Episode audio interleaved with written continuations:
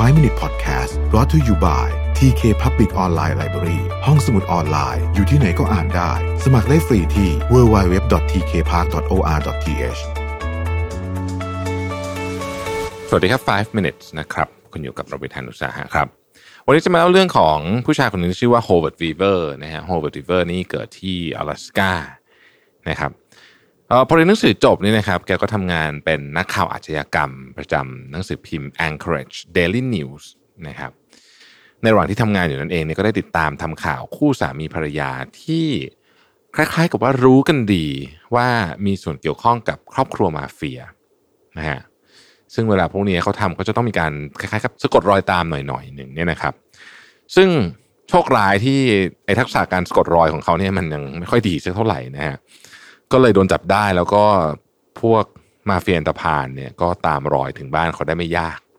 นะฮะพอมาเจอเนี่ยก็ฝากข้อความที่เอ่อถ้าเป็นจากคนปกติเราก็อาจจะฟังดูเฉยๆแต่ว่ามาจากแก๊งมาเฟียก็จะน่าหวั่นวิตกสักนิดหน่อยบอกว่าอย่าทำอย่างนั้นอีกอะไรแบบนี้นะครับหลังจากนั้นเนี่ยหลังจากที่มีคนมาเยี่ยมบ้านเนี่ยเขาก็แบบไม่ยอมนะเขาก็ตามไปถึงบุกไปถึงถิ่นของพวกมาเฟียเลยนะครับเพื่อเผชิญหน้าตรงๆแต่ว่าคนพวกนั้นเนี่ยหัวเราะเขาเพราะเห็นว่าเขายังเด็กนะครับแล้วก็นอกนั้นยังบอกว่าเออไม่เป็นไรเดี๋ยวซื้อเบียร์เลี้ยงก็แล้วกันนะอย่าไปเครียดมากนะฮะก็ทำไมทำมาเนี่ยนะครับจากการที่เอ่อแบบเข้าถึงข้อมูลเนี่ยได้ยากนะฮะของแก๊งมาเฟียเนี่ยเขาก็เขาก็เหมือนกับผูกสัมพันธ์กับแหล่งข่าวเหล่านี้ได้มากขึ้นนะครับแล้วก็เขาก็เหมือนกับมีมีคล้ายๆกับว่ามีคอนเนคชั่น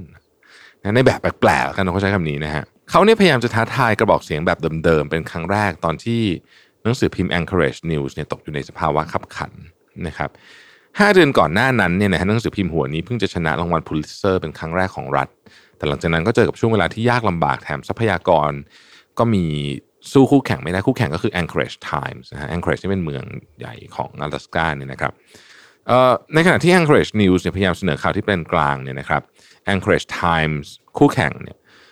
เอาใจนักธุรกิจเป็นหลักในความคิดของนักข่าววัยรุ่นไฟแรงหัวก้าวหน้านะฮะ Anchorage Times ไม่ใช่คู่แข่งไม่ใช่คู่แข่งแต่ว่าเป็นศัตรูนะครับฮาวเวิร์ดกับเพื่อนอีกสามคนตัดสินใจออกจาก Daily News นะฮะเพราะเขารู้สึกว่ามันยังไม่ดุเดือดพอต้องใช้คำนี้แล้วกันนะครับเอ่อเราก็ร่วมกันก่อตั้ง Alaska Advocate ขึ้นซึ่งมีความเป็นจิตวิญญาณของนักกิจกรรมอย่างมากนะฮะมีต้นทุนแค่ ห้าพันดอลลาร์เท่านั้นเองนะครับจากผู้ก่อตั้งสี่คนคนละ หนึ่งพันสองร้อยห้าสิบดอลลาร์นะฮะฮาวเวิร์ดกับผู้ก่อตั้งเนี่ยปฏิเสธการหาทุนแบบดั้งเดิมจากธนาคารท้องถิ่นและเลือกที่จะจัดโครงการระดมทุนแบบ crowdfunding หรือว่าการระดมทุนจากมวลชนแทนนะครับซึ่งต้องบอกว่าไอ้คำว่า crowdfunding เนี่ยมันเพิ่งมาหลังจากที่ที่ฮาวเวิร์ดทำนานมากนะฮะหลายปีนะครับพวกเขาตัดสินใจว่าจะขายหุ้นที่ยังไม่ได้จดทะเบียนทั้งที่ไม่รู้ว่าต้องทำอย่างไรนะฮะฮาวเวิร์ดก็ไปที่ร้านขายเครื่องเขียนเพื่อซื้อใบหุ้นเปล่าที่สวยที่สุดเท่าที่จะหาได้จากนั้นก็เลือกตราปั๊มนูนมาอย่างเป็นทางการส่วนคนอื่นก็วิ่งเคาะประตูตามบ้านใน Anchorage เพื่อโน้มน้าวให้มีผู้เอาเงินมาลงทุนมาสมัครสมาชิกอะไรสักอย่างได้ด้วยเนี่ยนะครับเมื่อมองด้วยสายตาของคนในยุคสิบปีให้หลังคำชักชวนของพวกเขาที่ว่าคุณอยากสมาชิกกับหนังสือพิมพ์ที่ยังไม่มีตัวตนหรือเปล่าเนี่ยมันดูตลกและไม่น่าเชื่อซะเลยนะครับแต่เชื่อหรือไม่ว่าพวกเขากลับหาเงินได้มากกว่า หนึ่งหมื่นดอลลาร์ในเวลาไม่กี่เดือนและพร้อมจะเดินหน้านะครับหนังสือพิมพ์ Advocate เนี่ยแม้ว่าจะ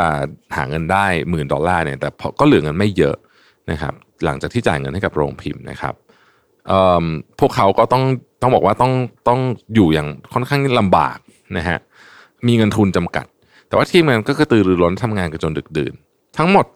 ก็เพื่อสร้างบางสิ่งบางอย่างเพื่อเป็นส่วนประกอบหนึ่งของการล้มยักษ์โดยที่มีอาวุธอย่างเดียวก็คือ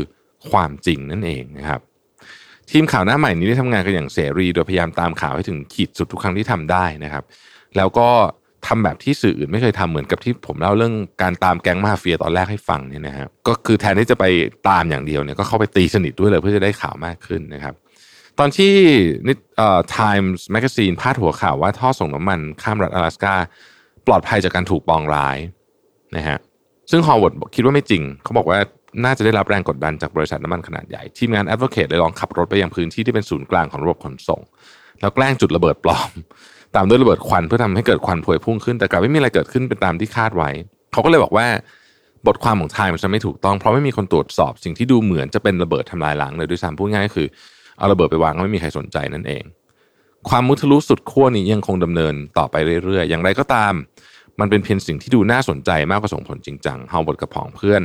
ยังสนุกอยู่กันกับการต่อสู้กับผู้มีอำนาจนะครับหรือต่อสู้กับธุรกิจขนาดใหญ่นะฮะซึ่งแน่นอนว่าย่อมทำให้บริษัทใหญ่ๆใน阿拉斯加ไม่พอใจนะฮะในที่สุดการต่อสู้นี้เนี่ยนะครับก็ทำได้สองปีเจอการต่อต้านสารพัดก็ต้องปิดตัวลงประเด็นที่น่าสนใจไม่ใช่เรื่องนี้ประเด็นที่น่าสนใจก็คือว่าหลังจากนั้นเนี่ยนะครับเขาเนี่ยก็ทำใหม่อีกครั้งหนึ่งนะฮะแล้วก็ทำอะไรออกมาเยอะมากนะครับจนตอนหลังในหนังสือพิมพ์ Anchorage Daily News ที่เขาเคยทำงานอยู่เนี่ยก็ถูกเปลี่ยนเจ้าของนะครับคราวนี้เขาก็เลยมีโอกาสที่จะกลับมาใหม่เพราะว่าคราวนี้แนวทางการทำงานก็ไม่เหมือนเดิมแล้วนะครับเขาใช้เวลาสิบสามปีในการต่อสู้กับคู่แข่งอย่าง Anchorage Times ค่อยๆใหญ่ขึ้นเรื่อยๆใหญ่ขึ้นเรื่อยๆนะครับจนในที่สุดเนี่ยนะครับ Anchorage News เนี่ยมียอดจำหน่ายมากกว่า Anchorage Times ซึ่งซึ่งเป็นสถานการณ์ที่ไม่เคยมีใครคิดว่าจะทำได้มาก่อนนะฮะแล้วก็พอมีข่าวใหญ่ๆอย่างเช่นตอนที่เรือบรรทุกน้ำมันของ Exxon Valdez เกิดอุบัติเหตุที่ช่องแคบ Prince William จนเป็นสาเหตุให้น้ำมันหลายล้านบาร์เรลทะลักสู่ทะเลเนี่ยนะครับหนังสือพิมพ์สองฉบับแตกต่างลงข่าวแตกต่างกันอย่างชัดเจน Anchorage News ชุ่มเทเนื้อหาทั้งสัปดาห์เพื่อพูดถึงหายนะครั้งนี้และความพยายามในการกำจัดคราบน้ำมันแต่ Anchorage Times กลับไม่ค่อยสนใจในมุมของสิ่งแวดล้อมเท่าไหร่นักในสุดการต่อสู้ของสองบริษัทนี้เนี่ยนะครับก็ดำเนินไปอย่างเข้มข้นดุเดือดนะครับแล้วมีการเหมือนกับจะเลือกข้างอย่างชัดเจน